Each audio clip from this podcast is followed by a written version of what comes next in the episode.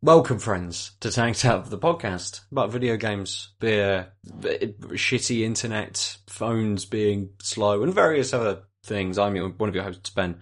Um, did I say it was episode 292? Maybe I did, maybe I didn't. Who knows? I'm here with Adel. Hey, Hello, sir. Ah, it's gonna be one of those, eh? It- it- uh, yes, yes, absolutely one of those. Sadly, Lucy is. I was gonna say not with us, but that's a little more extreme sounding than I meant. uh, Lucy's still uh, is still recovering. Um, so here we are, Yeah, just the Yeah. two of us. just the two say. of us. Let's have a nice evening, hang, chat, drink some beers, talk about whatever we like for however long we like, essentially. Um, let's open some beers as we usually do first. Uh, I'm going to go first this week. Um, I got a beer from Newtown Park. It's one I hadn't seen before. It's a 6.9% IPA. But I don't know whether they're you know fans of Microsoft uh, and Xbox. Um, but this beer is called Infinite Horizons. I think you're drawing on all of their things, uh, you know, that have just Yeah. come out or, or, or coming out. Whether it's just a massive coincidence, who knows? Um, but there's a little bit of flavour text, packed with heaps of flaked oats and wheat for a soft body, along with a heavy dry hop of Cryo, Simcoe, Amarillo, and Centennial. It's a party full of ripe peach, gooey, juicy mangoes, fresh grapefruit zest, and you're all invited. Uh, it's also got Sabro and Mosaic in it. Uh, that's everything. Yeah, nice. Nice. What are you drinking this week? Uh, I've got this lovely looking Ooh. can. It's like a smoky sea, cloudy green tintscape from uh, it's the Sur Citra from To Øl. Mm, It's dry hopped sour pale ale. Um, is five point five percent. nice. As always, To Øl doesn't really um say a lot on the tin. Yeah. I will get mine poured. As soon as I cracked it, the, the nose sort of rushed out, even after I hadn't sort of fully cracked the uh, cracked the can. It was already seeping out. I'm trying both pour on screen Ah. together. Um, a little glass for me, so it doesn't all quite fit in. But that already instantly really Oh, wow. clear. But that little little haze to it, not much, but super carbonated. Nice, nice foamy thick head on there. But it does have that lovely light, sort of peachy nose, definitely. A little bit, as I say, a little bit of sort of mango in there as well. Oh, that's a lovely easy beer to drink. Excellent. Oh, it, really does have those um, sort of you know instant elements that they sort of uh, say to you. There, there is a lot of peach in there. There's maybe they say gooey, juicy mangoes, which kind of makes me think that it's going to have a little bit more of a cloying kind of thicker mouthfeel than, Mm. than perhaps it does. Which it it is very sort of not thin, but it's medium bodied.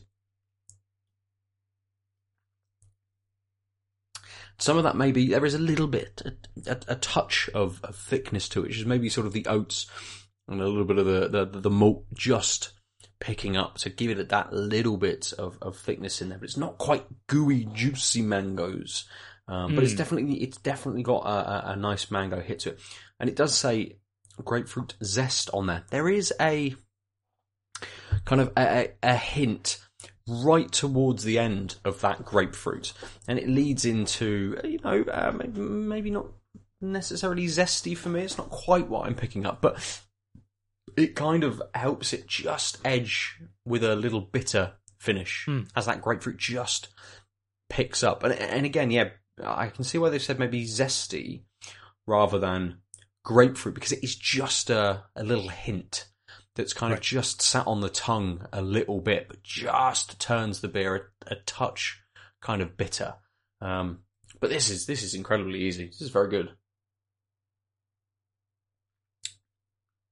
Mm. I'm just going to sit here and enjoy this. I, I'm done. Bye. Thanks. Uh, Um, all right. Well, I mean, there's not much more to say about it uh, than that. It does what it says on the tin. It's very, very good. It, it, it feels like it tastes very good. The the the, the mouthfeel is nice. Um, so yeah, we can come straight into the To Øl. excellent. Um, so you saw the pour. Mm-hmm. It's, le- it's much um, uh, hazier, much more trans, uh, less transparent than yours. A little more Yes. orangey. Yeah, I'm yeah. Thinking. Um, almost no head off the pour, and like now, one short beer description later, just nothing. Right. Mm. Um, I'm getting really lovely. I want to say bit of passion fruit and citrus off the nose. I mean, uh, it's a dry hopped sour pale ale. hmm Yeah, I'm getting almost um, almost a sour grape off of the, like just like a grape peel sourness off of the Yeah. um, nose as well. Really, really pleasant. Uh, it's it's dry hopped, but not um, but like like again, it's um, it's nice and delicate. Uh, but yeah, I'm getting I'm getting sweet citrus a little bit there on along with that tartness. Mm. It's Ooh. definitely a beer just from its sort of the, the, the, the color of it and the way it looks does sort of suggest you know more than a pale that that, that, that the sourness is probably doing kind of say a little bit more than giving it a tang perhaps Um, tang's a good word. Mm-hmm. Um, uh, because it's um, it's got a nice tart, tangy finish. Mhm. Um, but it's it's thick tasting. Was it six percent? Did I say? I don't remember. that was less than that I think five Five and a half. something Yeah, yeah, five and a half percent. Um, but it it tastes much um much stronger. Hmm. It's that sourness is just thickening the flavor. Um, it tastes it it, it sort of get the flavor is nice and juicy and thick. That it's um tricking me on the mouthfeel. The mouthfeel is actually, if you really pay attention, thinner than it seems. Mhm. But it does coat the tongue, and you get this lovely, um, sweet citrus and then tartness um, right on the tip of your tongue. And then as it fades, you get uh, there's that almost like I said, um, sour grape tartness, but uh, it's it's like supported by the tropical fruit as well. Hmm. Bring um, yeah, so it's got this like surge of um, the sweetness is just enough to th- make the flavor bigger, but it still tastes tart sort of all the way through. And the finish is quite interesting. Um, uh, my brain keeps saying, "Is that aspartame on the finish?" But it's not. It's something similar though. Okay. Um, and then uh, as that fades, you get a hint of that citrus sweet again, and then it sort of leaves the mouth a little drier than I'd like. Um, but again, that citrus sweetness is there. Um, I'm just like uh, trying to place what that thing is, but anyway, it's it's really quite pleasant. Um, quite unique for in the beers. I haven't tasted something like this in a while. Hmm. It's been a while Yeah, it's almost like- To Øl as well, isn't it? Yeah. Yeah, so you know how aspartame does feel kind of like a bit salty Hmm. um, as an aftertaste? I Mhm. think that's what it is. There's just a bit of a, like, hint of saltiness Okay. at the end. And I think that's what uh, why my brain keeps saying aspartame. Is there anything in the ingredients list Mm, that oh, yeah, might a- just allude to kind of anything additional that's been sort of put in like that. You know, whether there's some sea salt or something in there just to balance out the the sourness and bring it back into being, say, a, a, a pale or a sour pale, rather than just being a sour. Uh, contains malted barley and oats, alcohol 5.5%, Mm. net content 440, sea bottom. Uh, yo. Okay, well, sure. Yeah. Um, We'll leave To Øl to their ingredients. They don't want to tell us what they are. It's fine. Yeah, I do think it is a saltiness, though. Just Mhm. 'cause now that it's been sitting off my palate for a bit, I do feel like it, like you know, like when someone sprinkles a bit of salt, sea salt or something on a a chocolate or whatever. Mm. Like it's that sort of light saltiness that. I'm talking about. That just sort of seems to be opening the flavor up, but you just get a hint of it afterwards. Yeah.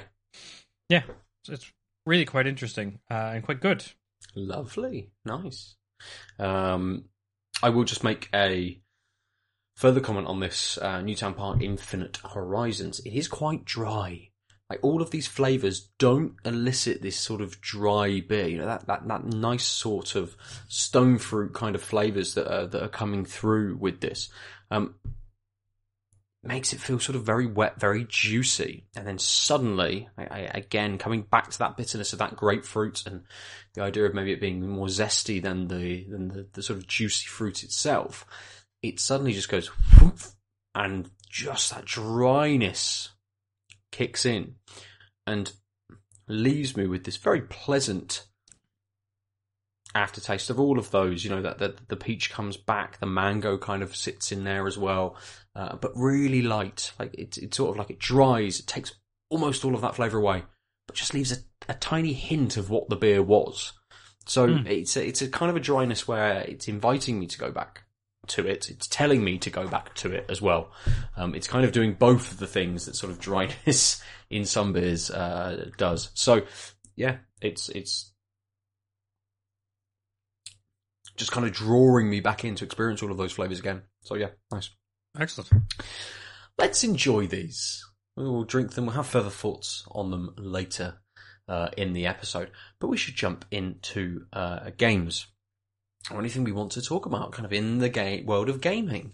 Um, I've Hmm. had another very very light week in um, in games, uh, having had an absolutely insane work week uh, again, which isn't gonna let up anytime soon. So I thought, as a as kind of a topic, Mm. because I know um, you yourself as well have had these moments in time where you've not fallen out with gaming necessarily, but other things have taken sort of priority. Yeah. and It's but- definitely taken the back seat in Yes, my life. yeah. times. and I, I, you know, there have been times in my life where gaming has taken a backseat. We've we've talked about this before in previous episodes. You know, go 150 episodes back, 200 episodes back, or something like that, and we have had a, a few conversations around this. But I feel like I'm coming into one of those stages again, where gaming Hmm. absolutely is taking a, a, a bit of a backseat. And whilst I'm you know, doing kind of everything else. Uh, Lucy's in the chat, and she says Hey. video games are for children. Yes, Lucy, you are right. Children and large children like ourselves. Um, but when the you know adult world comes a calling, we got to put them down. Uh, so yeah, I, I feel like at the moment I'm the coming- children? No, the games. um, Okay, it depends. Sometimes, it dep- if you have children, they occasionally don't want you to put them down. So you have that to contend with as well. But yes, I'm, I'm coming into this phase, and I've always found that whilst I've had those moments where I'm like, I'll play this, I'll play a bit of this, I'll play a bit of this, I'll play a bit of this, I'll play that, and I can jump very nicely between lots of games. At the moment, I'm finding that I kind of have to concentrate on one. Uh, and I Yeah. know last week I said um, that I played, um, you know, chatted about Inscryption a little bit, um, and I'd kind of delved back into Crusader Kings 3. Um, that wasn't short lived, but has definitely been a cool, play a little bit, right? Mm, I, I, I'll put that down now, and I haven't kind of been back to either of those. Um, and, and part of that is because I, I, I said last week I was going to start Resi 7 as well. So I've Mm. sort of jumped into Resi 7 a little bit. I played maybe an hour and a, and a little of that. And I don't know whether it's just my general uh, uh, um, sort of mindset, whether things are kind of changing for me, but suddenly nothing's kind of grasping me either. You know, the idea that when I had these moments before, you know, either through university or, or whatever point, that I go, right, I'm just going to focus on, you know, one big game's come out. That's pretty much all I'm going to play. You know, The Witcher Yeah. 3 came out. Didn't play anything else. Played The Witcher 3. That, that was kind of it. And it held me. Um, whereas now, I'm kind of like, oh, mm, mm, mm. I'm at a point where I'm kind of thinking, oh, I don't really have the time to play much. But again, nothing is kind of grabbing me. And I don't know whether part of that has come from having less time and my mind already ticking over the idea of being like, right, I need to, you know, I, I can't dedicate as much time to it. Maybe I don't feel like I can get into it quite as much and that sort of thing. So again, I wanted to ask you from your experience, Mm. whether you've had sort of moments like that, that, it, you know, whether those things have kind of come hand in hand or you've found, you know, different times where it's like, no, ju- I just can't play those, just can't play it. Nothing to do with what the game is or whether I would want to. I just don't have the time to do it. Or, or whether you find it's kind of a combination of these things. Um, I'd say a bit of all of it. Um, I think Hmm. the the when you time is like at a premium, I think it's very easy to not think of the immediate. I have time to play an hour of a game. Mhm. That's ultimately games are entertainment. So if I never play this game again outside of this hour, I it's done its job, so to speak, right? Yeah. it's really easy to try and project forward. Oh, but if I start this game, even if it's five hours, where am I going to find the five hours? Yes. Um, and I think you mentioned The Witcher Three. I um, I, I mean, everyone, uh, the co-hosts and guests, all will continue to tell me I'll rue the day that I keep admitting I've not played played the game. Right, I've owned it since very early on, Mhm. but I was in the middle of the PhD and I had some personal stuff going on, and it just seemed daunting. And then even when I sort of got to a place where I was playing games again, it was sort of on the backlog. There was hype for other things, and it was still supposed to be, you know, a hundred odd to you know tens of hundreds of hours, and I just couldn't. Right, Yeah. just still see even today where don't have as much going on. Um, it just seems like a lot. Uh, Mm. And I'm getting better about that. That's what like my 2021 Odyssey has been finding space to play games again. But it took me a couple years to get back in the saddle. Um, so I think part of it is like the very human sort of the same part of your brain that is responsible for anxiety, the projecting forward Hmm. thing, um, is just like well, this seems like a big commitment because because you want to like any game you start, you want to like, and any game you think you're going to like, you're going to want to finish. Yep. This is not most people with most games, but this is their mindset, right? Like I'm notoriously bad for never finishing a game. Mm. Um, but I still have that mindset because I think we all sort of do. Yeah. And then it's like, then you look at even the short games. Um, five hours is five hours. I only have five hours. What if I get bored? Then we're gonna. I don't want to waste three of those five hours because I'm bored. And uh, and so like part of it is just I think wrapping your head around the this is downtime, not Hmm. this is this is a culmination of hours of a hobby. Yeah. I, I think shifting your brain that way will help if you have the time. But also sometimes it's just it's just the opportunity cost. Like the reason why your brain is like I don't know this doesn't seem appealing is because you only have so much downtime, and like maybe it's your brain's way of saying, "Hey, I'm really busy and got my family and I want to see them, but I work from home, and so sometimes I work till dinner or after dinner, and actually that at that hour now has me wanting to be, you know, with people, etc. Mm. Mm. Yeah, and it's I don't know. I'm just like I'm I'm, I'm Ab- you know, making some assumptions, but like that's that's that's that's the story that like no mental maths gets you back to gaming because that the maths has gotten you out of gaming. Yes, yeah, and I can completely see how how easy it is to sort of fall out of the hobby and you know and, and all hobbies essentially, uh, um, uh, especially when things are um, kind of vying for your time as well. You know, as you say, you've only got a certain amount of downtime, and for me at the moment, a lot of that has been saying, well, you know, Kim and I will sit down and say, let's watch this together we'll do this rather than me coming away and, and playing a game and her doing something sort of separate. So spending more time in the evenings together by sort of watching something and discussing it and those kinds of things. Or if she has something that she um, has wanted to watch that I'm not interested in, I've found over the last couple of weeks actually that I've come away from the screen and I've gone and done something else. So you know, uh, I picked up some some Warhammer, so I've been painting that and, and other little older hobbies which are kind of creeping back in to take away from that sort of time.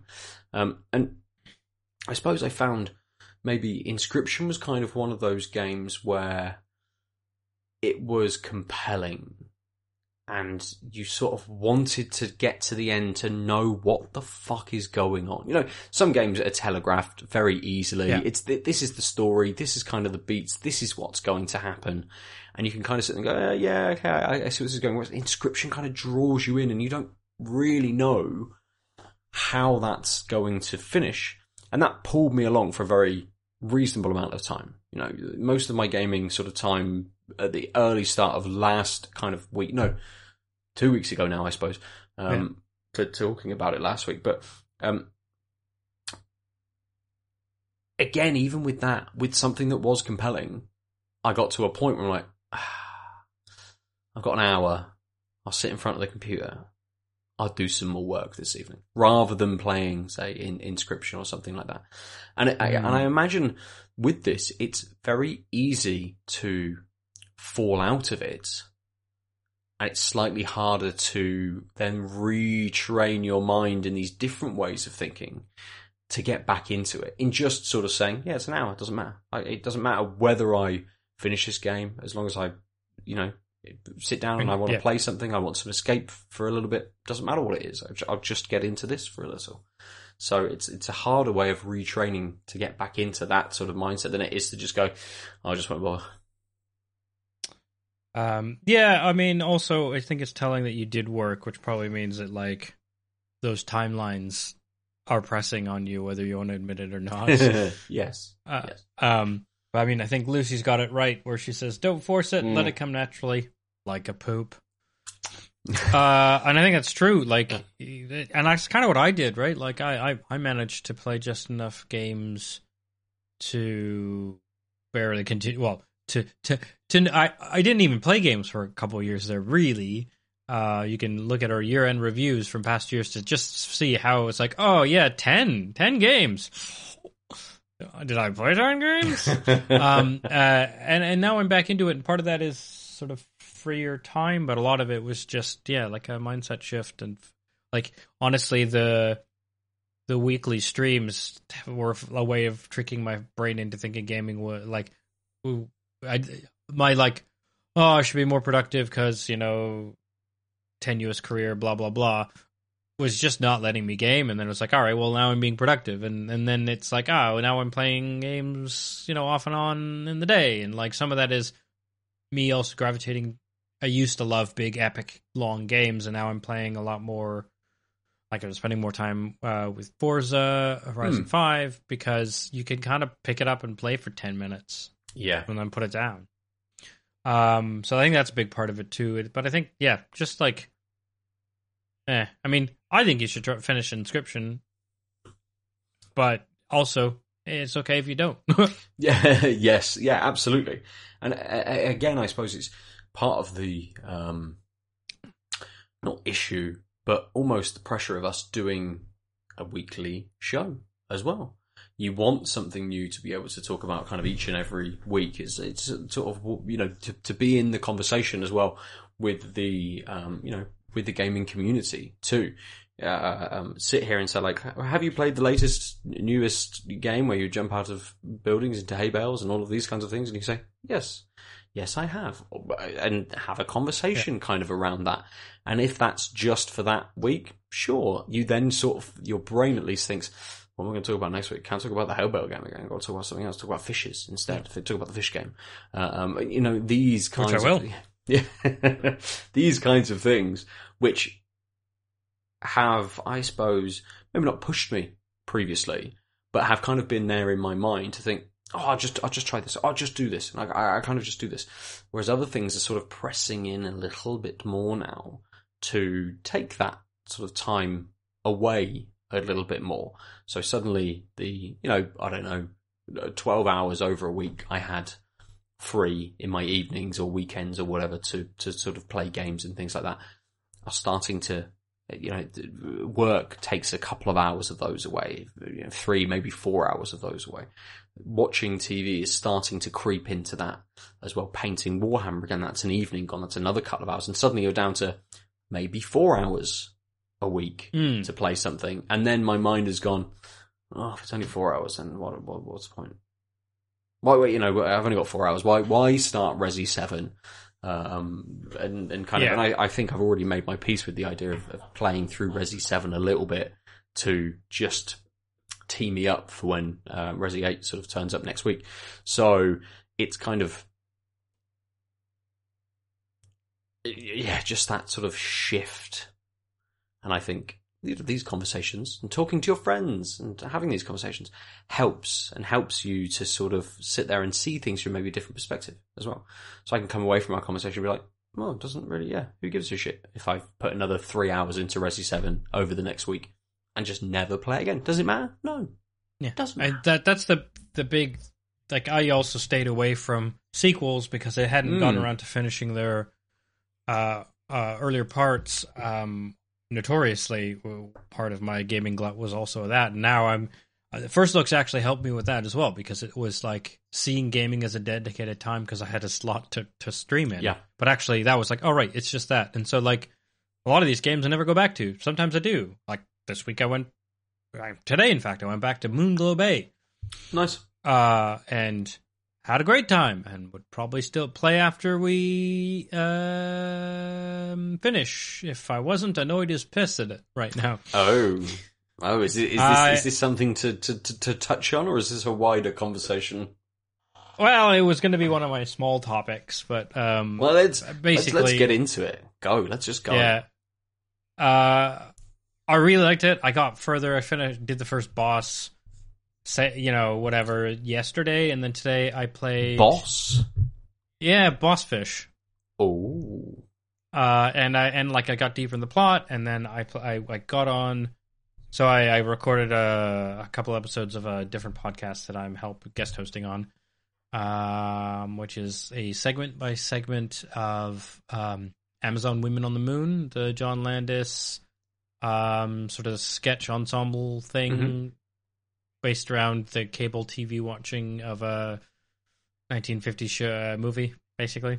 So like a lot of the sketches are like commercials. Yeah, You're like channel flipping around. Anyway, um, and then I got, by. I'm like, oh, I got, I don't know if I'm gonna get anything really done. I'll just play some, I'll play some Moon, Moonglow Bay, uh, because I really was enjoying it last night. Uh, and then I played and played and was like, oh, I gotta stop.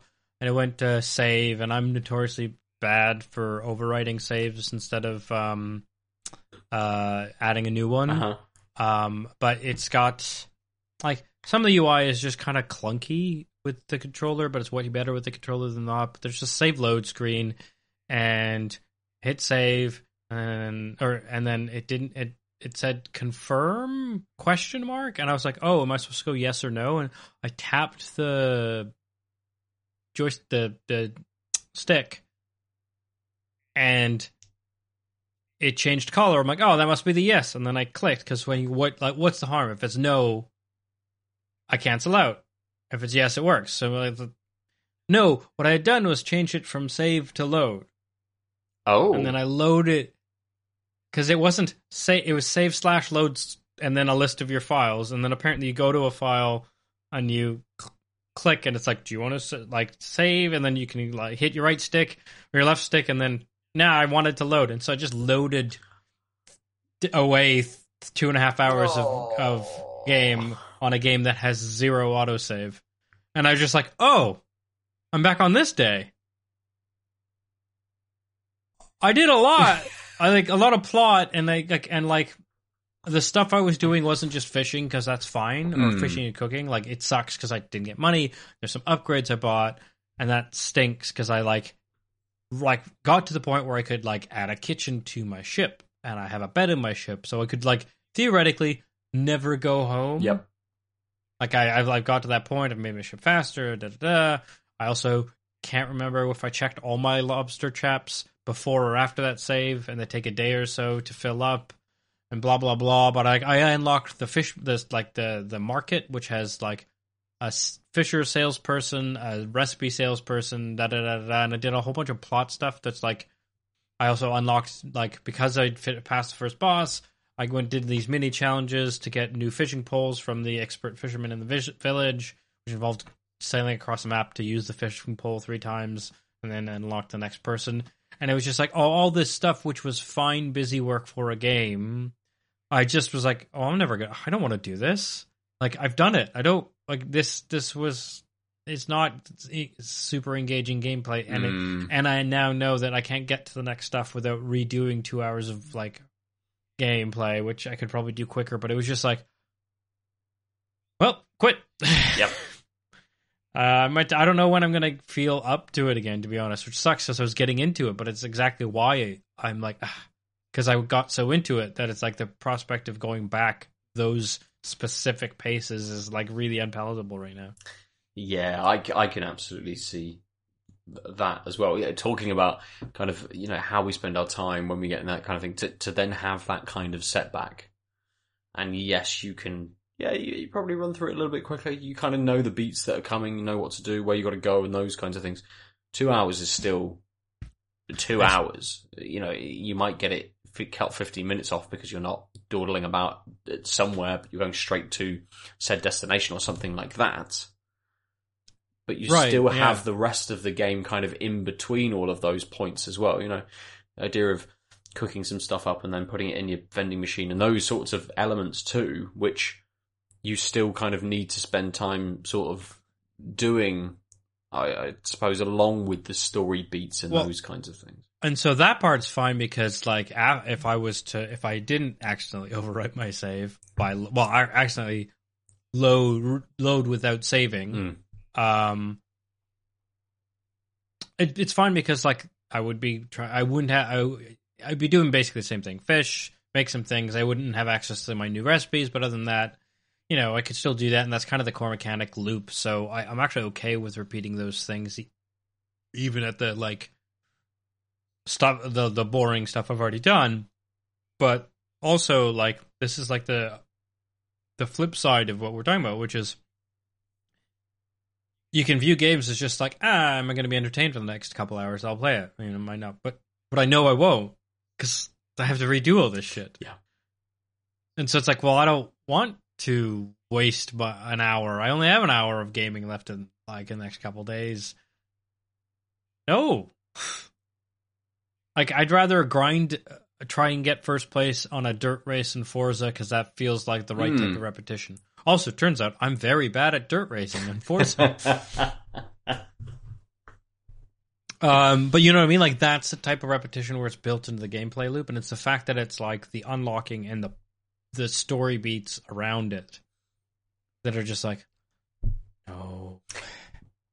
yeah, no. Because some I- of that I- I was get like getting town hall notices to like get the right this one. This person wants this one fish. I'm like, I know kind of where to get it, but it sometimes takes a while, so I had to kind of Mhm. Grind some fishing. But then I could use the fish I got that wasn't that one fish to like make a thing. But it's like now I definitely don't want to regrind that stupid jellyfish. Mm. Like it's those little things where it's like again, it's it works okay uh first time round, but I that and like there's also it's it's kind of still buggy on like when you can or can't go up a like walk up a thing, the ledging and Yes, some of the you bump into the things a lot. So it was like kind of get glitchy, but I was okay because I was having a good time, and I was like, oh, I don't like the prospect of redoing all that stuff and then uh, you know going up that hill to talk to that person and again maybe like getting stuck on a thing. And it's like ah no right. Now all i can think of is like the annoying parts of the, those two three hours that i lost. And it's like nope. It's it, i mean who knows? I might go back to it because i'll forget or i enjoyed it enough right? But like it, it's just it's a testament to sort of there's a reason they call them quality of life improvements like autosave and it's just like i don't know why this doesn't have an autosave even at the like at the midnight right like forget the i've committed uh, absolutely yeah.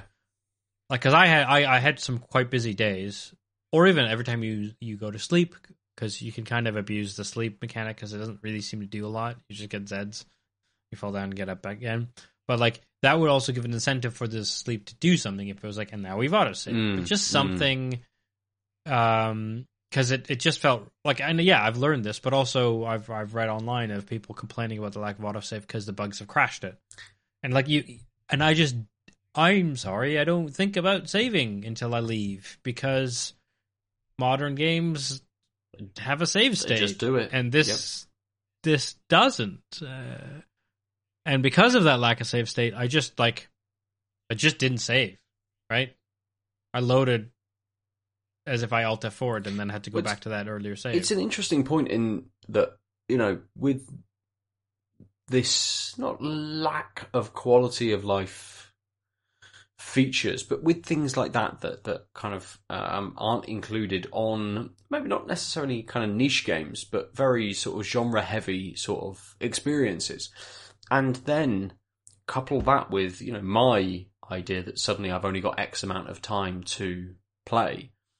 It's kind of no wonder that certain games have massive, massive audiences, and that is, you know, pretty much all, say, person X will play. They'll play their FIFA, and that'll be it. Someone else will play Call of Duty, and that will kind of be it. You know, because they don't have the, the, the time to put into these kinds of experiences, and potentially they don't want to have experiences which are you know potentially progress losing and and these kinds of things as well you know that that that kind of more glitchy sort of uh, element to things. They want a you know pretty finished game to just be able to play with their mates or you know or, or not. Um every year and it might be they pick up sort of two or three games. Like i you know, i don't see myself getting to that point. Where i'm like well you know i'll only ever play the you know this game you know won't, won't be call of duty and fifa and those kinds of things but it might be like right resi 8's come out. I'll just play that Yeah. for you know until i've sort of finished it or this is coming out i will just play this three games a year type of thing. Uh, I, I i can't see myself getting to that point but i could see myself with that lack of time, absolutely getting to a point where we have a chat and you say, I've been playing this, but, and I go, mm, sounds like a Hmm. game I'd enjoy, but at the moment, I can't put the time into experiencing that. And I think as we kind of, everyone ages, but as gamers, as a Hmm. demographic, kind of gets older, um, and I, I can't remember what it is, but like the average age of a gamer is, you know, early thirties or something like that, isn't it? Um, Mm. definitely, no yeah, definitely something in somewhere in your thirties is kind of the average age of, of sort of gamers. Um, that that we have these kinds of experiences. We, we, we're very much in this kind of bubble as well, where we sort of surround ourselves with you know gaming news and kind of on Twitter with um, you know the, the sort of the personalities and people that are very much in the industry and stuff. Where we hear about all of these new games, we know when stuff is coming out. And we do. We're not. We are not sort of average kind of consumer who does have only eight hours a week. They just want to play Call of Duty and let off some steam, Yeah. and that's kind of it. Yeah, I mean, uh, I think that's also why like the prospect of an MMO appeals to Mm. people, some some adults, right? Is because it's like my game. I have this game. I pay this fee. It's done. Yeah. Oh, look, a new expansion. Cool. I like. I don't have. I think, but also I can get quite good at it. I can get like some of the rush of both familiarity and um like skill development. Um, but like I can also take a break and come back, and the quests will still be there or whatever. Yeah. for sure. I mean, I think it's. I mean, thirty-eight now, playing games more again. Like, I don't think I'm ever gonna not be a gamer. Yeah, yeah, I'm sorry, a person who plays games uh, on the regs. Um, but you know, like I'm currently not in a family uh, of my own, and so that will change things as it's hit you. But again, you've also found with your journey with ease some points where when she was really young, you could gain more yes, um and when she now you you've sort of you had hit a moment where she you could play more and play a bit with her Hmm. in the past like year or so and so it's it's, it's interesting that way how like it, it isn't uh, oh I'm, I'm old now i can't find the time because you could share your hobby with your kids and blah blah blah but yeah, at the same time, it's going to be different. I think. Yes, And, like yeah, you're not necessarily playing the kinds of games that you would have done a year or, or two years previously. You're going to be playing, you know, things that would appeal to the family rather than just say yourself to get that time in with with you know gaming, but also kind of bringing the family in as well. And I, I might have bought a little secret Christmas present for the family that I think they'll probably enjoy, which is gaming uh, related. Um, which I'll talk about after Christmas, just in case anyone's at the door listening. They're probably not, but just in case. Um, or they, you know, listen to this. I don't. I don't think Evelyn's up on her podcasts, so uh, it's it's not too much of a bother. But um, it, it's it's definitely one again where my not sort of uh, thought is shifting on how to experience this more. It's maybe more, oh, they'll enjoy this. Let's bring them in a little bit more, and, and kind of we can do this, and then that's my evening one, you know, week. That's my gaming time. Doing it Hmm. with them instead of with The Witcher Four or something like that. That's it, Lucy. I, I bought them Cyberpunk 2077 because I thought now the reviews are sort of pretty good that they'd enjoy that. Um, uh, or yeah, uh, like Lucy says, the, the Homer's bowling ball. I do keep telling everyone though that Evelyn wants a PlayStation Five for Christmas, and no Hmm, one has, no one's even said, "Yeah, sure, we'll get that for her. Don't worry about it." No one. How dare they? yeah, I Can't mean, it. it. she's a big Ratchet and Clank fan, isn't she? She'll love it. She'll love it. She just wants to play Returnal. That's it. Returnal, nice. Um, yeah. I think that's a good point for me to stop ranting about whether I've got the time or not to uh, to actually play games. So we'll talk about some more games, um, maybe after a short beer break. You, you ready beer. for a you ready for a beer? Yeah, yeah. Nice. Um, I'm staying in Bristol um, for my beers this week. Hmm. Uh, and I've got another Arbor beer. I think they've featured quite a lot over the past few weeks um, because you know it's not just They're great. Not just they, they are great, but they're bringing out more and more kind of new bits. I don't know whether their um, um, sort of model has shifted very slightly. That they're suddenly in a place where they can go, "Hey, let's bring out a new bit, Let's bring out a new bit, Let's bring-" and they've got weekly, um, you know, fortnightly sort of new releases. Um, but I've been seeing a lot more kind of one-offs and new releases from them over the last few months.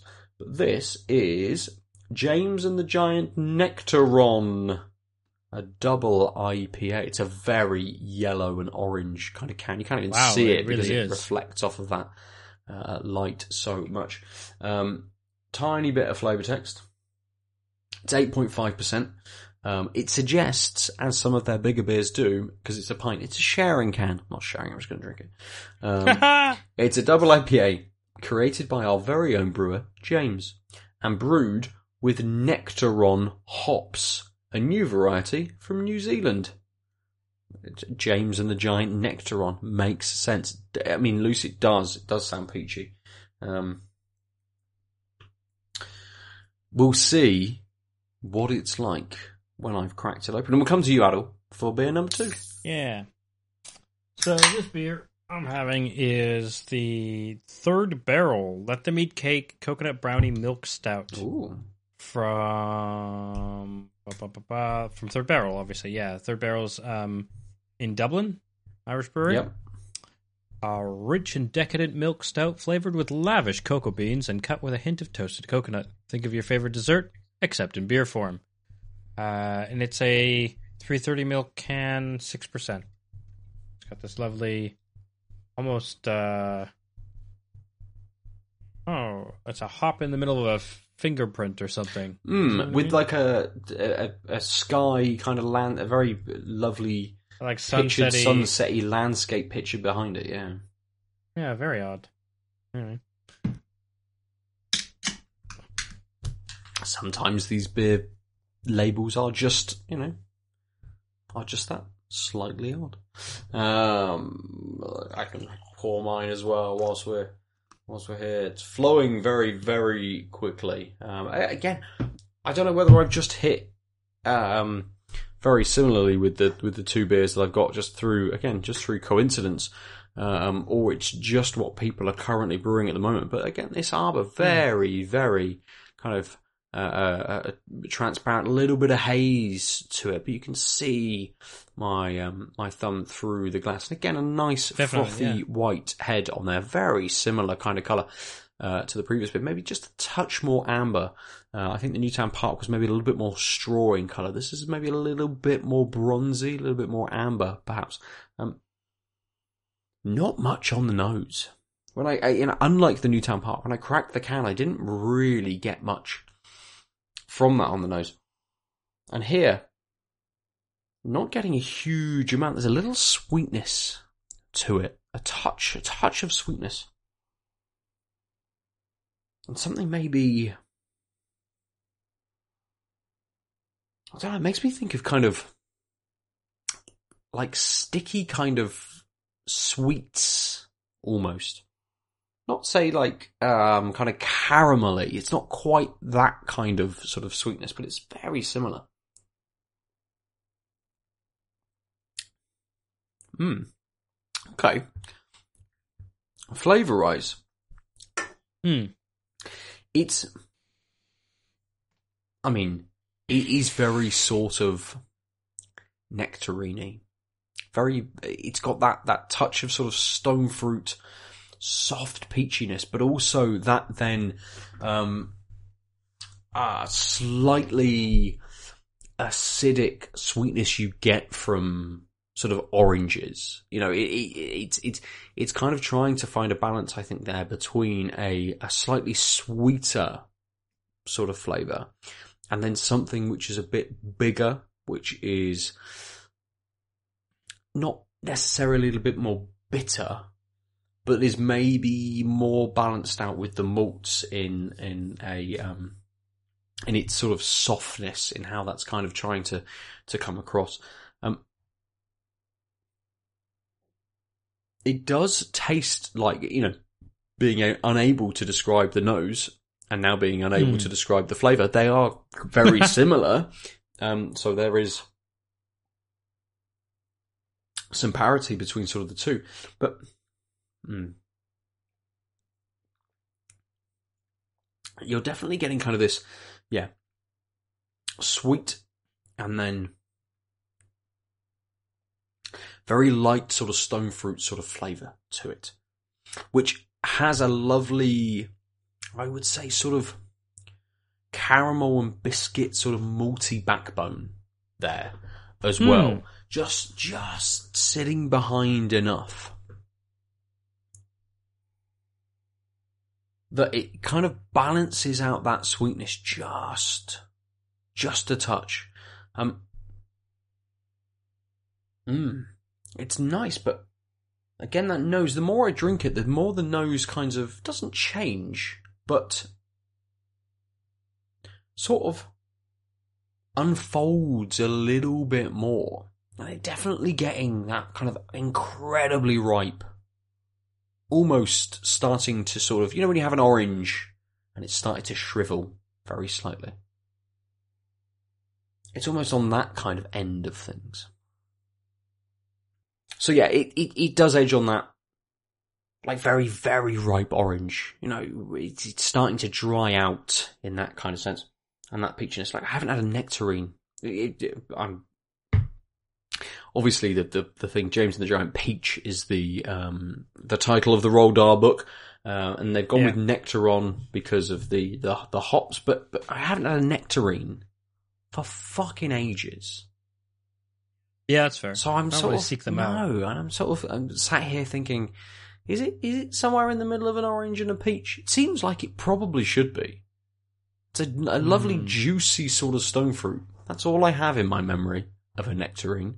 Um, but yeah, you're getting this nice soft softness of of sort of stone fruits, but also this lovely, lovely, kind of a very drying orange flavour in there as well.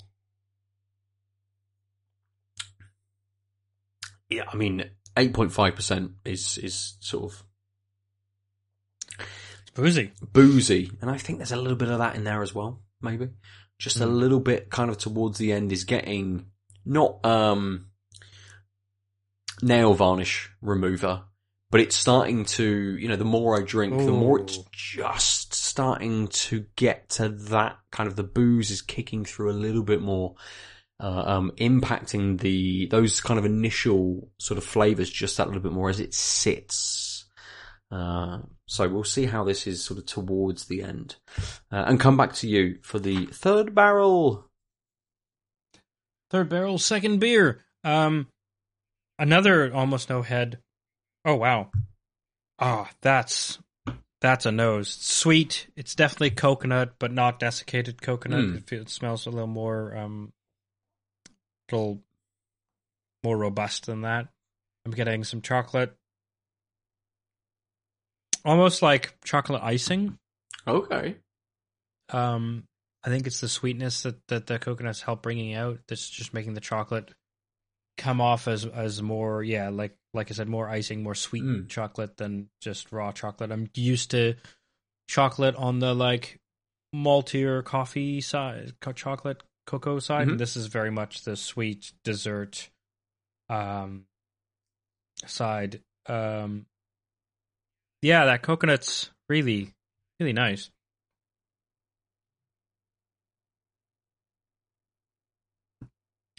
Six percent, I think I said. Ooh.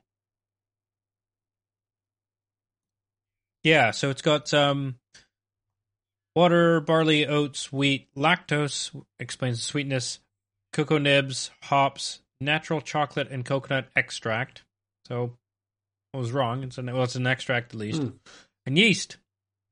Um, but it's got this lovely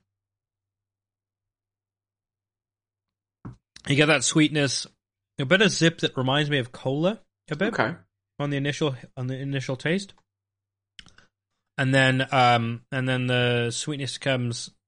Uh, sorry, the the full robust sort of chocolatey taste fades a bit. Sweetness remains sort of sitting on top, and you get um you're getting the cocoa nibs giving a bit more coffee to it. Mm. Um, but I think that's also um because it's got this lovely, lightly burnt, I think toasted coconut. It said something in the flavor, but like this toasted character, which is helping giving the chocolate and malted coffee notes a little, a little round, a little more like coffee, like roasted coffee. It's also bringing that sweetness to the fore um, because it's it's it's quite light, but it's helping sort of juxtapose. Um, and it's just it it finishes quite um wet. Yep. So, except wanting to have that, like I said, kind of cola esque start, and then that middle of that the the middle's probably my favorite part because it's again you get that that coconuts there, and it's just um and, and the lactose is starting to fade, and you're just getting the ro- more robust chocolatey and roasted notes that are giving the hint of coffee at the same time before it kind of all fades off and you're just left with this not quite sickly sweet but this sort of sweet Mm. light um finish. It's really quite tasty. Um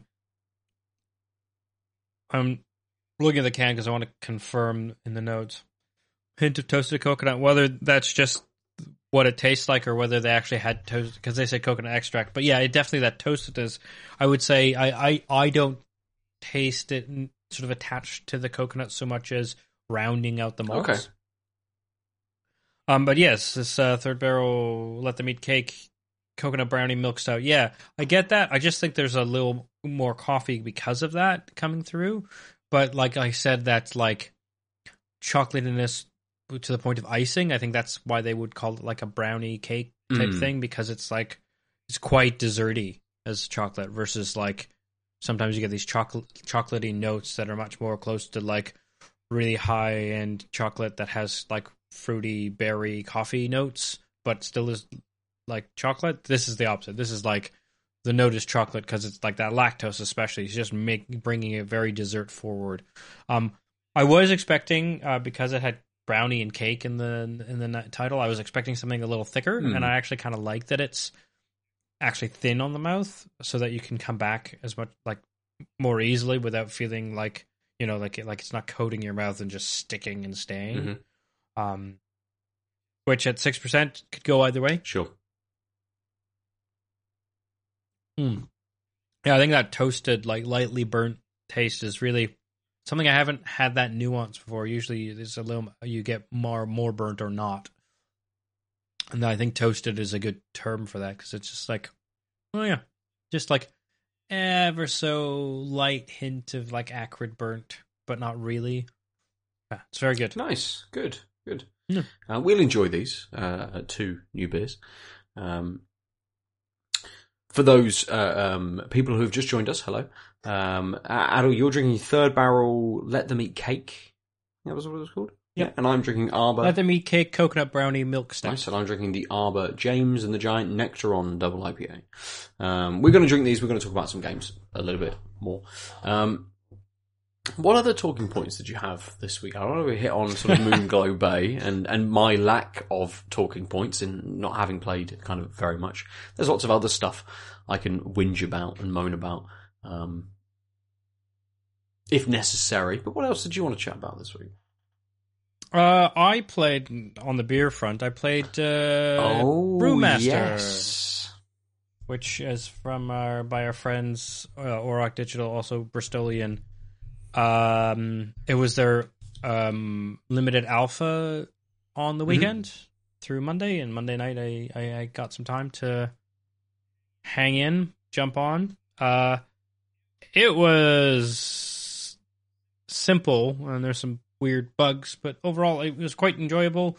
Um, basically, they gave you uh, you hit F one and you get a recipe with a whole bunch of tooltips built in uh, to make their pale ale, and then you you follow the steps and like there's a a fridge for ingredients, there's a dry ingredients closet and an equipment closet, and you go through all the steps to make the beer.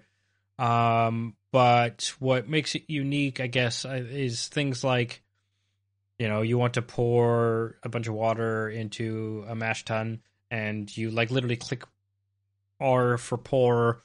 Is it like the, the UI is not all there because a lot of times you're like, right, you have to click it, put it down, then re hover over it to then get the tip to press V to take the lid off, and then that goes away. And while you fiddle with it, you you just don't have the option to get the lid back on. But if you leave, come back, pick it up, put it put it down, then you can probably get the like little things like that. But it's an alpha, so that happens. Yep. But um, what's nice is it's like scroll wheel based, at, at least for the PC, the, the, which is all we had. Mhm. Um, so you scroll up, and that affects how much how like the degree in which you are pouring.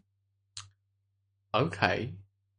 So like the, your mouse wheel is pouring angle, Oh. which means you can kind of go flick it one click and it'll go until that click's done uh, and not done. Um, which is a nice, a a very cool way of trying to get precision while reflecting that like, hey, you don't, especially when you're at the early stages, you don't have like high precision instruments. It's like twenty liters. Uh, uh, uh, I can't. Uh, like I tried to be precise, and it's like, oh, this isn't gonna work. But also, you can like throw the wheel forward and like pour hard, and then throw it back to like you know Yep. dump a bunch, then check, and then then then do a new one's pour after that. Um, obviously, there's a lot of like place one barrel above the other one, and then open the and tube them together, and then open the t- tubes, and then wait for it to slowly drain 20 liters. So it's got a really smart. You hit T and get a swap stopwatch, and then your scroll wheel will go up to 500 times the speed of time. Um, which boy you can abuse, but also miss the mark because you're not paying attention. So I, I kind of naffed the recipe in a couple ways, and one of them was just like overcooking a thing, or just because I was like, oh, I can fast forward time. It's, I don't want to, but I'll fast forward at hundred times instead of ten times because why not, right? Uh, like too much quality of life. Um, yeah, it was. Uh, but like you had to do the precision, and like I, I've never made beer before. I know the I obviously know the steps, but I've never like gone through each one. And like there was stuff like keeping a constant temperature and then adding boiling water to, excuse me, to um maintain it. Which I, you know, I understand the idea, but that was like a thing you had to monitor, and that Hmm. changed how much you could afford um to fast forward time, right? Um, a few things you could probably do at the same time if you knew what you're doing, but obviously it was slowly going through. Uh, definitely got burnt by the read the next couple steps philosophy of recipe that I didn't do and haven't done before in cooking, and it's bit me in the ass. But like, yeah, just like uh, it's like, oh yeah, get these two citrus, uh, get these two hops, put them in, cook for 15 minutes, and the next step's like, after 15 minutes, put the other one in. I'm like, oh, but I'm at 40 minutes, and they've both been in there. Oops. and like, I basically the flavoring hop can only be there in there for like 10 minutes of the boil of the hour of the boil and i put it in for the first 40 and then the last 10 uh, uh, because i was like ah take it out quick oh i guess i put it back in and sure enough what was nice is like the engine they use for all this was pretty good because they um the warning was like if you overcook the flavoring hops they'll just break down uh, and my pale ale was like super malty and almost not hoppy at all Mm. uh, in the end because basically you finished the drink and you can you do a tasting and it gives you like a breakdown and sure enough like I had none of the notes you would expect You from just the flavoring boiled hop. I- all of the hops out completely. yeah, I, I just killed it. Yeah, and I was like, "Ah, cool. That's what I would have expected if you had asked me, what if someone did this, right?" And this is what they told me would happen, and that made sense. Um, and it was still a beer; it just wasn't really the beer to their Mm. recipe. Um, some little things like their tube physics is batshit. the constant clipping through things like but also it's really hard to make a flexible thing because you're you're connecting point a and b but the game is letting you have them fairly far apart which i think is smart Yep. but that means the path the game picks to draw the tube to then let the liquid f- flow through is often through cupboards or floors or something um again it's an alpha but it's just like whoa. Yeah, I did, on that, on that point, I remember when The Last of Us Two came out last year, and I can't remember whether it was uh, uh, in a in a podcast or how I came about this anecdote, but um, at one point in The Last of Us Part Two, you have to pick up a rope.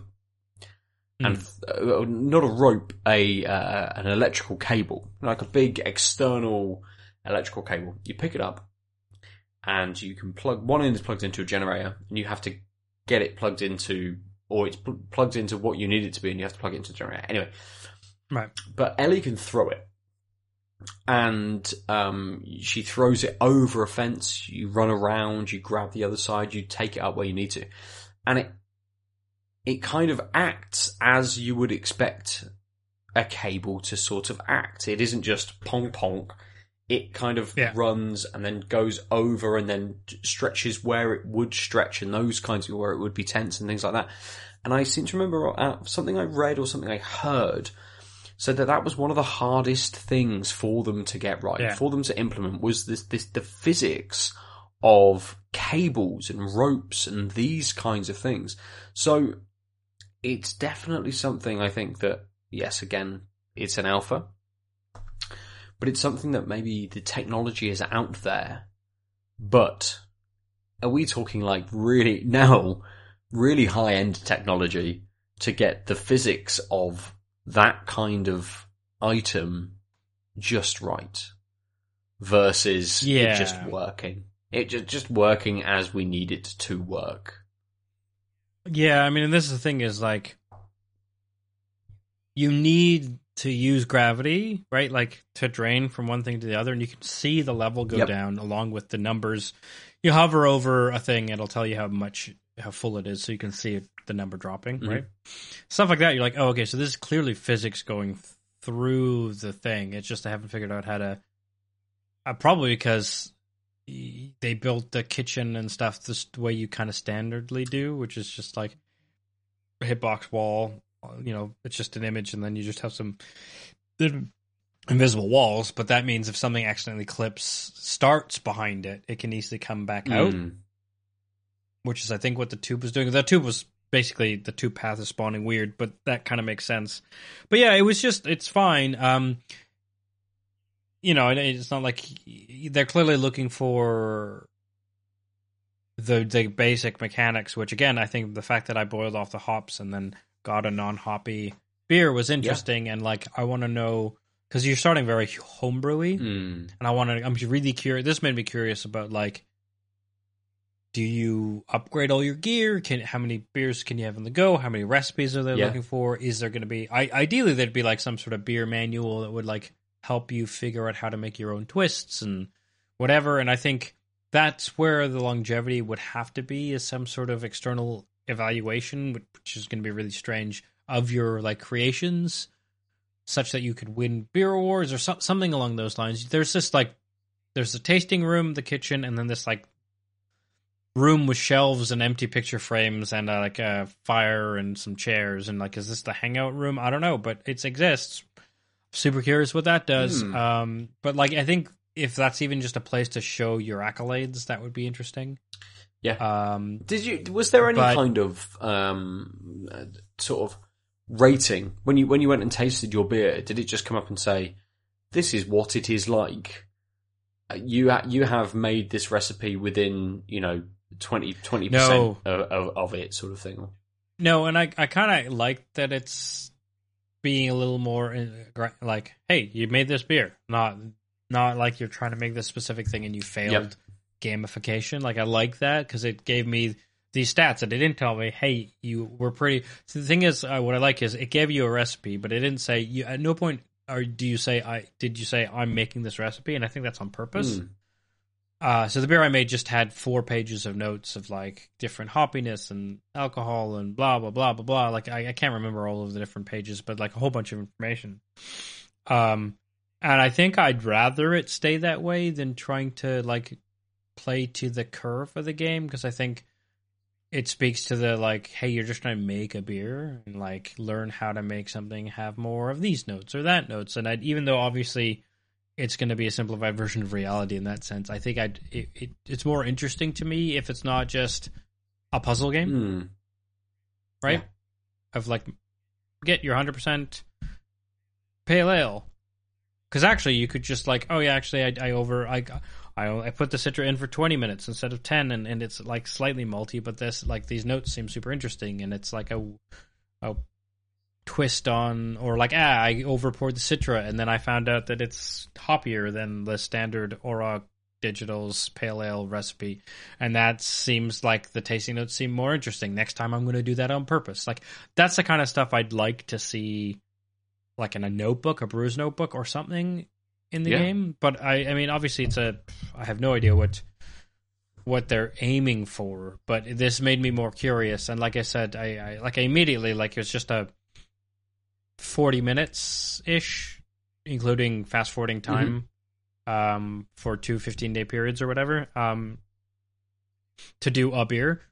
But obviously, depending on how you time things with multiple recipes, you could probably you know offset and have beers constantly maturing, um, which I assume is going to be where where some of the like, level design might be or like progression. Yeah, and I, I suppose it's you know from the, the conversation we had with Peter and and um, Andres, it was a, a, a not necessarily just kind of like a home brewing sim, but I don't think we're at least getting to a level where you are upgrading your kit to kind of like microbrew, not necessarily microbrew, but you know you- you're getting further and further in. That, but to to know and have some kind of sense that right, I've got this kit set up here and this is brewing this. Okay, now I've got this one over here and this is brewing this, and maybe potentially I can have something uh, like like slow fermenting, like a pilsner or something like that over here, which I've brewed and it's just kind of like sat there. It'd be interesting to see how intricate, how many processes can be going on Hmm. through a certain amount of time, you know, game time sort of thing, for you to not just necessarily, or for people to kind of sit there and be like, how do you brew beer? Blah, blah, blah, follow the steps. How do I brew this beer? Do it in this kind of way. How does that work? But to then, you know, have some kind of challenge to it and be like, hmm, right, I've got one on the go. Let's get another one going. Okay, cool. Now I need to balance doing both of those sort of things. Uh, did, did did you dabble in any of that, or, or was it very set in the alpha in being like just Uh, the this? alpha basically gave you, yeah, the alpha gave one recipe, so I could have started it again in like in the fifty because you have two moments where you have to wait days at Mm. a time, right? So I could have set up another one. But I was just in that case, I was just like, let's see what what the whole circuit Ooh. is, and not not. But I think if it was like not a weekend only alpha, like if it was like a alpha tester or whatever, I would probably try and do more of that stuff and play a lot more of with hey, what ingredients do I have? What does this do? Uh, you know, treat it treat it like a sandbox. Yes. because essentially they gave you a sandbox with a cheat sheet saying you want to do this, but you don't have to. Um, things that uh, I tried to do because it's me. Um, you, you Yeah. know, How one- the best did part you is you- break it? I didn't break it. Um, I tried to set a fire, didn't work. okay. Um, so you can leave the ho- hob on perpetually. So obviously I did.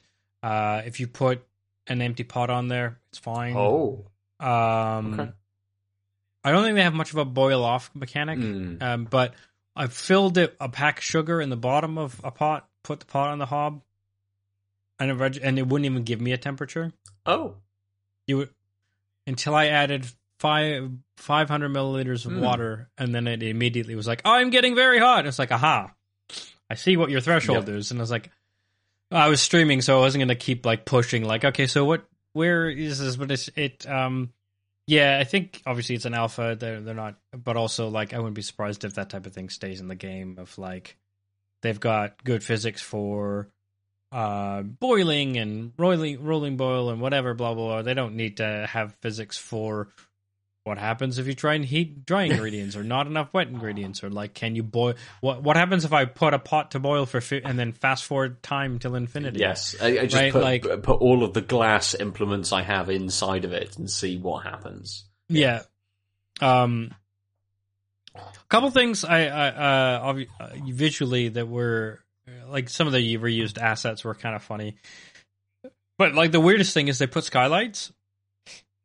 and the skylights are just stretched windows with with still the green like blinds on them Mm. but they've taken the the the like you know the metal ball you know blinds that have that balls of metal on a string Yeah. essentially and that's how you they like turn a little gear and that's how you raise and lower the blinds they just removed that part of the asset probably because it wouldn't hang with gravity Uh-huh. properly but it was just i just stared at it for a while and be like so how would i close those blinds um, but what was kind of frustrating, and I hope they do do something with this, is there's there's, there's a day night cycle night bo- uh, light box skybox. That's the word.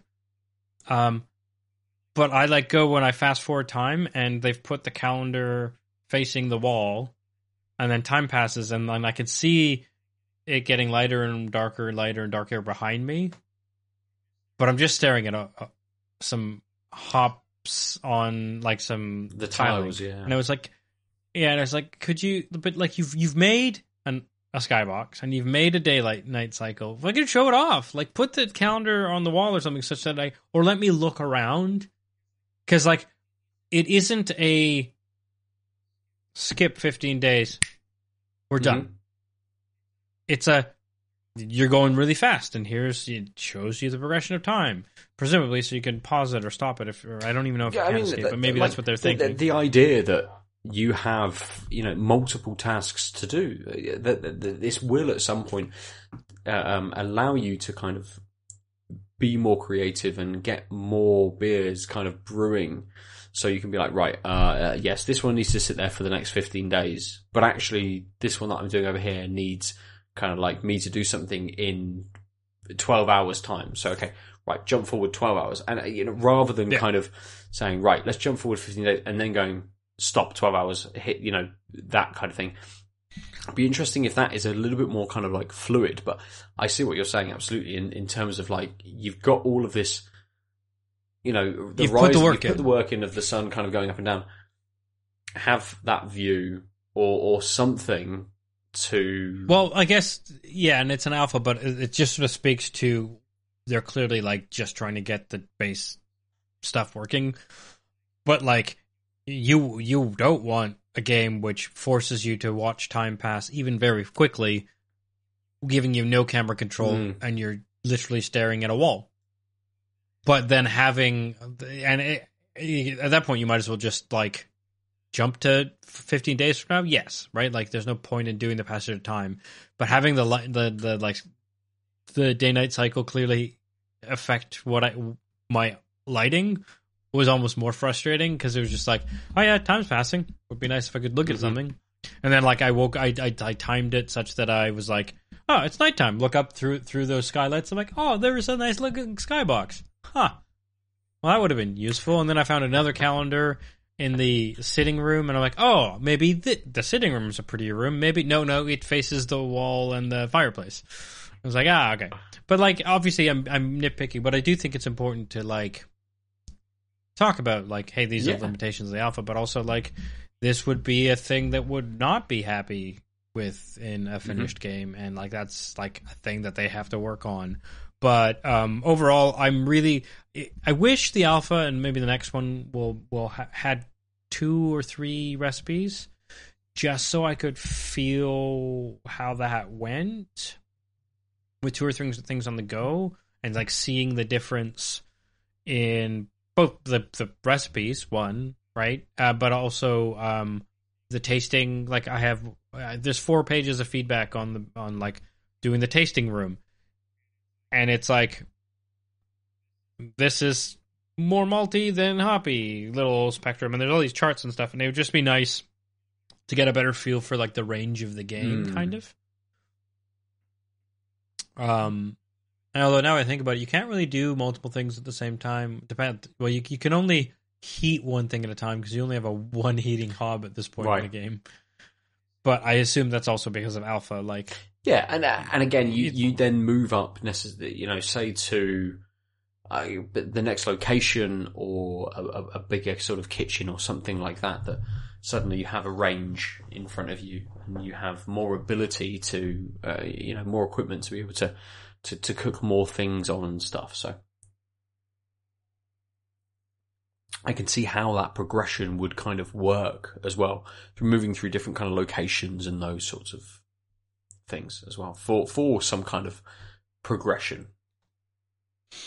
yeah, um, yeah. So mostly just got me curious about what it'll look Hmm. like, and, and honestly, I, I like part of me really digs the idea that it's mostly a sandbox with like, like a no, uh, like manual full of recipes and like a notebook you can like manually add things to. Yeah, because that would be very interesting if you had to like track everything kind of like analogly. Mhm.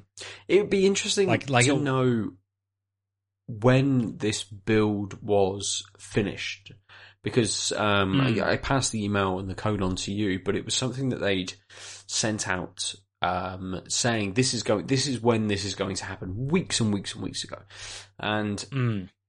it'd be interesting to know if that was done. You know that this is say like a three or four week old build, and you know so much has happened kind of already since then. But essentially, the alpha is to say we just need to put our physics engine out there for everyone to dabble in and see what problems we get from this, without having all of these little extra sort of features and, and, Yeah. and things like that. So, and, and quite often, I know when we even when we have like betas and things for games, they're already a month old by the time you know the game is a month old by the Oh, yeah. time that we get to actually play it. So it'd be interesting to see the progression from Auroch as well. On um, you know, is there another alpha? Are we going into beta at some point next year uh, um, for a little bit sort of more testing and things? And, and and where the game is say now versus whenever that build was for the uh, for the alpha. So it's it's it's kind of I like the idea that they're like here try and break our things please, and you've and you've gone into it and you're like yeah I did try, and I tried to break it in this way and it didn't break, but because that hasn't been programmed. But also- Yeah, yeah. It, it didn't do the thing that the world would do. I don't know if that's good or bad because it's probably fine that you can't try and set a pot on fire or burn it out or whatever. I mean, there's definitely things you can do with tubes and things, and you've got one water source, and like I'm I'm curious if you just started to make a Rube Goldberg machine, what it would all do. Mm, Uh, I didn't have enough time with it to do that, but like that's also would be fun if it was if the engine permitted things that like people shouldn't do, but you could, right? Like, Uh, completely. And this isn't a game where I think they're looking for They're looking for realistic brewing physics. So how water boils, you know, what happens when you Yeah. add things to that and how that then changes. This isn't a game where they're looking at realistic fire physics, for example, and and Yeah. accidentally creating a fire and it burning down the building that you're in and it being game over. That that this isn't the kind of game they're going for. So I can see where then those as you've sort of tried to um, uh, play with a little bit, where those limitations may be brought in, where they may set those and say, yes, this would happen in the real world, but that isn't what we're doing. So you just cannot do that within the game space. Hmm. It is just this. This is what it is, and this is what we are trying to implement and improve on and get absolutely nailed for the final release. Rather than, yeah, you can just burn the building down. Yeah. Um, is there anything kind of that you also picked up on with your time that you'd maybe not necessarily improve? Um, and we, we've talked upon the sort of the passage of time, you know, seeing a visualization maybe of that kind of thing. But was there anything in the sort of the, the, the kind of the processes itself? You know, having say that um, pressing uh, what was it you said F one, it bringing up that kind of recipe. Um, Yeah. From from what I saw of your stream, and again with it being an alpha, everything felt a little bit dry, perhaps. To, to pardon the term, but it was all very kind of here is list of things. Here is how you do stuff. Cool. Now kind Yeah. of have at it. If you want to come back, here is list of things again to come back to. Yeah. Yeah, I wouldn't mind uh like an active step, you know, like kind of like the active quest things you have in our in action games and RPGs. Um but um the other thing is um yeah, I mean so like things like you go into one of the three storage places and you like click on a thing and that doesn't pick it up, but double clicking on the thing makes a s- small noise and it puts it in your tool in your Hmm. hand. But if you triple click, you get one in your toolbar and one in your hand. Oh. Okay. And it's like a small sound cue that's hard to track, but also little things like I pick up, I've got things in my toolbar. And then I like pick up a pot and I put it down, and then my my toolbar is one, two, three, four, five, six, seven. Whatever is my highest arity like number um, thing, I'm now holding out in front of me, and I have to re-stow away. Mhm. because I've put something down. So it's like, oh, you put something down. We'll take the next thing out. It's like, no, I didn't. Leave it alone. Let me choose one. Yeah. Like, uh, but like little things like that, um, which I suspect is just because it was quickly coded. Because like, I don't think that's a. It's nowhere near uh, polished interaction uh, UI.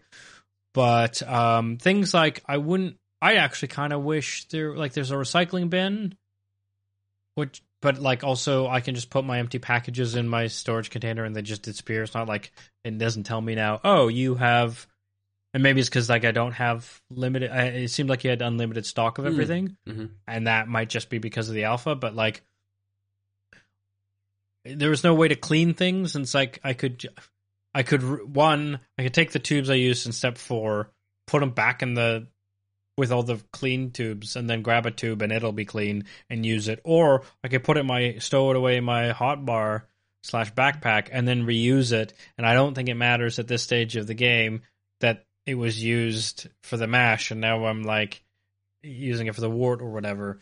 Like I, I've I think if you're gonna do all the physics blah blah blah, I think you there should be a an annoying clean the shit stage um of, of the recipe, right? Like or throw it in a corner, but like you can't reuse it. Like I know some some sort of acknowledgement that you're not in this magical fairyland where Mm, things clean mm. themselves and you have unlimited stuff. And I don't know what, wh- whether the cleaning will go in. I suspect stocks might like, but maybe not. Maybe they just want you to make beer and not worry about the fact that you only have seventy kilos of sugar or whatever. And then when you're out, you have to go buy some more because that's a whole other extra gameplay loop. But it does. Yeah, I don't know. It feels like I'm a home brewer who has just like, oh no, uh, she's like, oh, I overdid the citra. Fuck it, I'll just put more in I'll, from my fridge and like, yeah, and it, the, the idea that it's it's kind of they're looking at an experience that is kind of mimicking home brewing in some sort of way. It's not a puzzle game in that you have ingredient X, ingredient Y, ingredient Z, and these quantities of them, and you have to get a five star rating on said thing. So you have to use X. You know, it, it, it isn't kind of that experience. So I could very much see it being a sense of no, this is it's just unlimited. If you if you want it, it's there. It's there for you. You're you're you're, you're looking Which- at doing yeah. this. So these are the things that are available for you in an unlimited quantity to just be able to explore and experiment with as much as you kind of want to, essentially. Or if you're trying to get it, you know, perfect on the recipe, then it, it doesn't matter whether you have an unlimited amount of, of things or if you have the exact quantity of, of, of kind of things. You're almost setting your own goals with, Yeah. with the you know final kind of output from what you've produced. Yeah, and so uh, along those lines, actually, of like getting it perfect, that's the one thing where I really I liked the scroll wheel thing, but obviously we know not all scroll wheels are created equal, and like mine, I thought I found it was like you've got it at the apex, nothing is pouring, let go of the mouse, and then just click the mouse wheel once forward, and then it like like oh I need to put five more grams or milliliters or whatever in, and then I click forward, and it's like a new torrent of stuff. It's like, oh shit, no. And so it's like, oh wait, am I supposed to back off and like pump fake to get just five milliliters? Mm. It's like, so that part uh, I think could use some some finesse uh, in, in the programming just to get the right like numbers or whatever. But I, like I said, I do like that. It kind of, especially because you're using sort of very imprecise gear, but the game is giving you very precise feedback which maybe is a bad thing. Like, oh, you know, oh no, it was 20 liters and 43, 20, you know, 20,043. Like, sure, it doesn't matter, but like the game, because it gives you all those significant digits, you think, ah, shit, I messed up. Yeah, you probably didn't. I'm guessing the game doesn't care. Beer doesn't care at that level of Mhm. precision and that type of kit, really. Um, so things like that, where it's just like maybe maybe purposely obfuscate some of the precision that the game has to what the user has uh, uh, learns. You have like an X-ray mode, which basically allows you to just like read stats off of things like gravity and temperature and stuff, which is a nice way of being like, here, like here are the stats. You need to hover over them and have, and it's like basically like an info window. Um, I I think there might be a better way of doing that, maybe not, or at least like, I kind of would rather like put a thermometer in and then that allow gives you access to that? Like it's just more making it feel a little more tactile Hmm. than like magic information? But yeah no i'm, I'm really looking forward to, to future builds. Hopefully we'll be able to take a look at them. It's a super interesting uh, game and like i said there's a lot of different ways it can go and obviously this alpha was kind of made to like show people how to make a beer in the engine Yeah, absolutely. and like that's very integral, but not a, a game in and of itself. So I'm curious as to what the game wrapped around that Mm, mechanic will mm. be. Nice, good. Um, I I think that's probably a good place for us to finish this week. I, I have maybe maybe a, a final anecdote um, that, that Hmm. that kind of came to mind as we were talking about things that were sort of unfinished. Um, and I, months, maybe weeks, maybe months ago, I kind of mentioned that I was running through the Halo Master Chief Collection. Um, Hmm, and yes. putting my thoughts down on each of the games to put together some uh, articles or uh, an article on my thoughts on all of the games before the new Halo released, which is coming out in not very long. Uh, next week, the 8th or the 9th, potentially, uh, I believe. Hmm. Um, I, that, that article is not going to go up. Mhm. Fair. And I, I've got a lot of work, of course, uh, but I did try and prioritize the Halo games a couple of weeks ago, and it's something I don't think I've mentioned on the podcast. I may have, I may have talked about Halo Reach and the uh, technical issue I had with that, but with Halo Reach, the Master Chief Collection updated itself, and suddenly, when I went back into Halo Reach, it came up saying I had like five or six different options that I could go and do, whereas previously I uh, three of them I've already done, and two of them I still have Hmm. to do. But it came up saying I could go and do all of them, and they all appeared on the map for me to go and do. I'm like, I've got no idea which ones I've done. It's a it's a semi kind of open hub area where you're like, I'm this character, go and experience missions from all of these different characters, and it kind of broke, and that was Hmm. my time with it. You know, I'm not I'm not I'm not running through all of this again. I haven't got the time to do that. I'm not going to. Cool, and very much wrote down in my notes. Game broke. Stopped playing. I then Hmm. started Halo Four. I tried to play through all of the games in kind of in order, sort of thing. Yeah. And I and I went to Halo Four, and I I don't know how far through I am. I think yeah, I'm about on the fifth or sixth uh, level of eleven or twelve, about halfway roughly. And I get to a level where Master Chief finds and then kind of runs around this big vehicle, a, a giant truck, like gi- giant, big truck, and there's you know like three levels to it.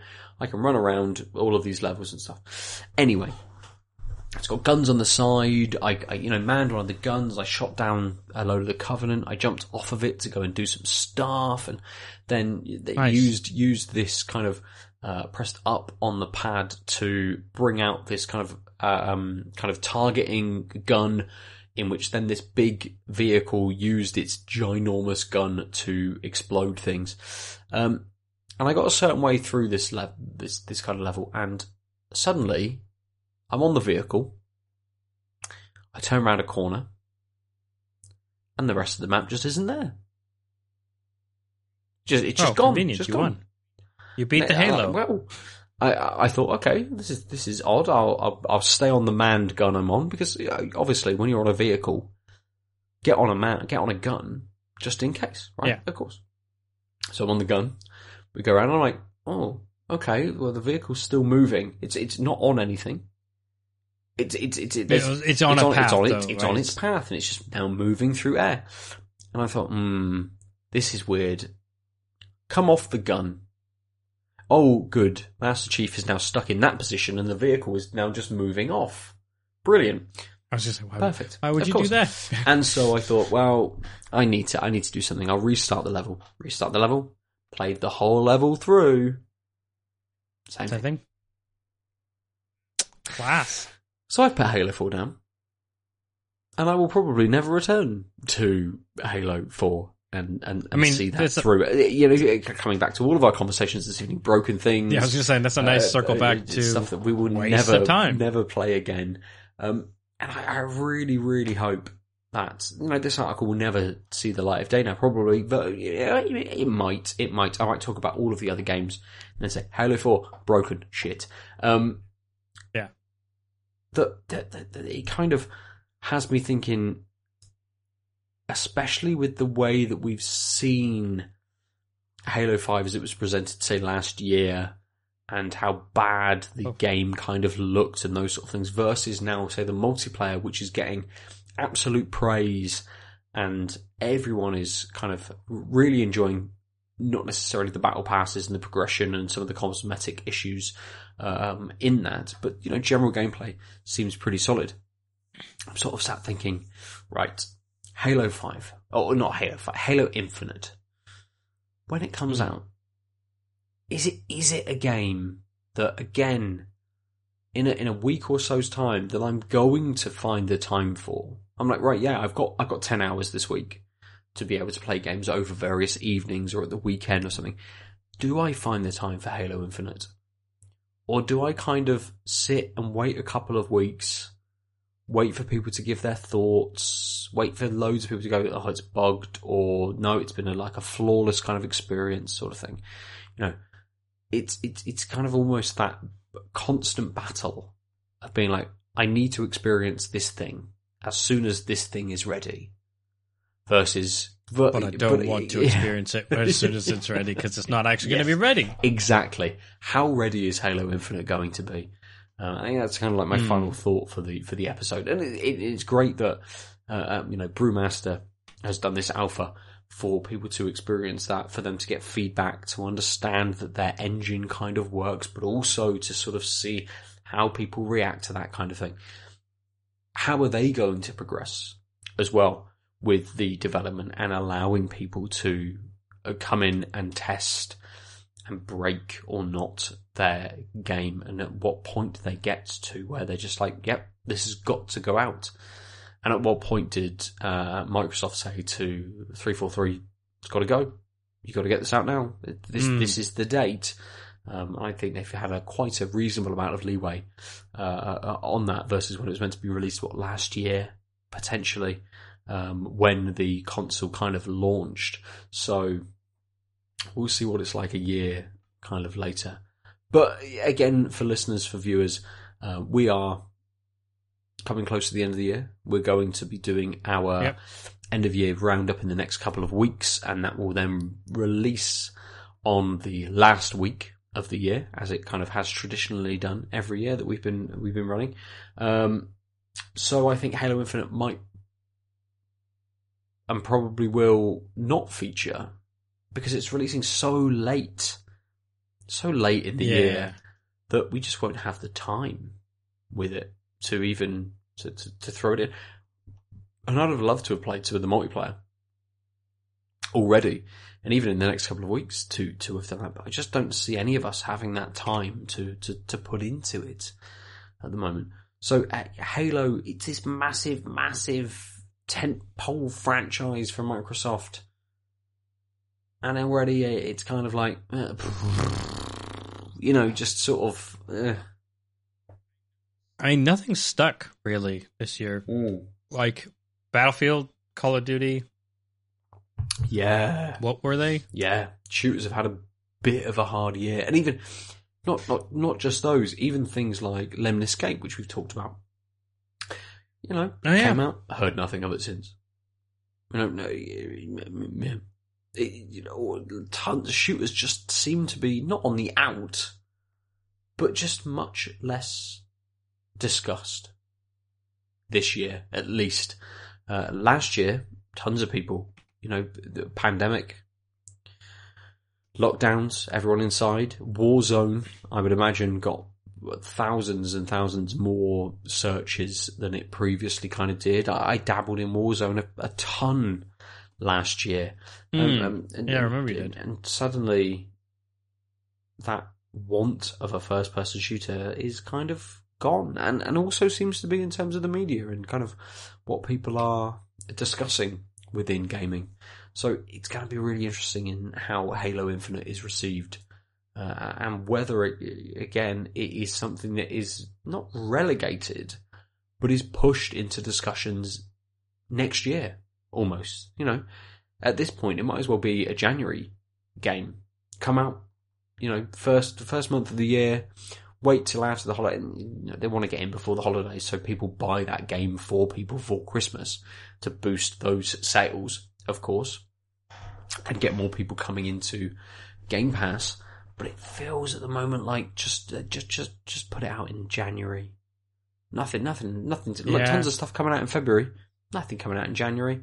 Be the only thing. First week of January, bam. Everyone's talking about Halo for a whole month. Christmas is a weird Hmm. time for shutdowns of various industries and and things like that. People having time off that you just don't have quite the same news cycle that you do for the rest of the year. So yeah, it's it's it's a weird time for it to come out, but it'd be interesting to see how it fares and what the what the feedback is like on that. And and that that you know you Lucy and I will all probably play it at some point, but Hmm. you know next year. Yeah. I mean, I think that's fine. I feel like the one thing that's happened as we've grown older is realizing that the churn of FOMO and games media is less and less useful. Uh, between the big companies being full of shit assholes who abuse all kind people in all kinds Absolutely. of ways. All of them, all of the the companies fact have these these- people in. Don't don't don't be you know deluded Yeah. in terms of any companies. They- they- These people exist on every single level, everywhere. Yeah, yeah, but um, that and these games just like last year this time was Cyberpunk 2077. right? Like that game is still broken on Mm. consoles. Um and it's just like that and it's it's not it, it's it also is uh, just an example. It's not the exception to any sort of rule. Like these games don't work well when they first come out. Um a lot of these series have gotten more cynical it seems uh, with returning to world war ii because it sells better with like even less effort in the marketing to differentiate Mm. just like ah you z- like you'll just buy it. Um and so it's just like well i don't want to i don't feel the need to be in the in the discourse. But also when i pay attention to the discourse nine times out of ten it's like for two weeks people are like oh i wish this got patched. And then and then it's de- it's gone already. So it's like well what am i missing? You know i shouldn't have the fomo. I'm trying not to have the fomo. But even if i had the fomo what what am i missing out on? Oh yeah it's e- way easier to not to not have fomo when it's just like whinging Yes. about a game not being being yet like oh yeah the day zero patch is 100 gigs or whatever like it's just not worth it Mm, Yeah, yeah, absolutely. Um, a bit of a downer for us to end on this one, but, you know, we'll pick it up. Eh, it We'll pick it up next week. You know, pure joy, pure joy next week. If any of us have actually played any games, uh, let's talk about our beers to end the episode out on. Um, I started, so I suppose I will um, round mine up first. I think I'm going with the Microsoft beer, the Infinite Horizons, as Mm. my uh, favourite beer this week from Newtown Park, uh, Bristol Brewery. Um, it flowed very, very nicely, and it hit lots of different flavours through that flow, uh, um, uh, culminating in a a very dry sort of finish, but one which left a lovely flavour and then invited me back to go back and say yes experience this whole thing again. The james and the giant nectaron from arbor um, well it's not one note but it kind of does everything very quickly and that is it. You know it, it does have those sort of like uh, um, um, sweet notes, there's peachy stone fruit kind of notes in there as well, and it sort of does it all a little bit too quickly. Um, a little bit boozy, yeah, great, but a bit thin for for eight and a half percent, and it's kind of as a double IPA. It's almost as if they've tried to get the flavor profile of a much lighter beer, and and successfully the flavor profile of a lighter beer, and put it in a double IPA. But what that does is make it a little bit, uh, you know, uh, uh, right. As the Newtown Park sort of said, with gooey, juicy mangoes, and I didn't necessarily get that from the Newtown Park. It wasn't kind of cloying and sort of uh, thick. The Arbor very much had that. It was a bit like chewy, and the the malts were doing a lot in terms of it being kind of like you know lip smacking, kind of uh, constantly trying to just generate a touch more saliva with it being sort of so dry, but it was it, it, it, the- Arbor does a very good job of being here are the flavors that you would kind of associate with a pale, but it's a double IPA.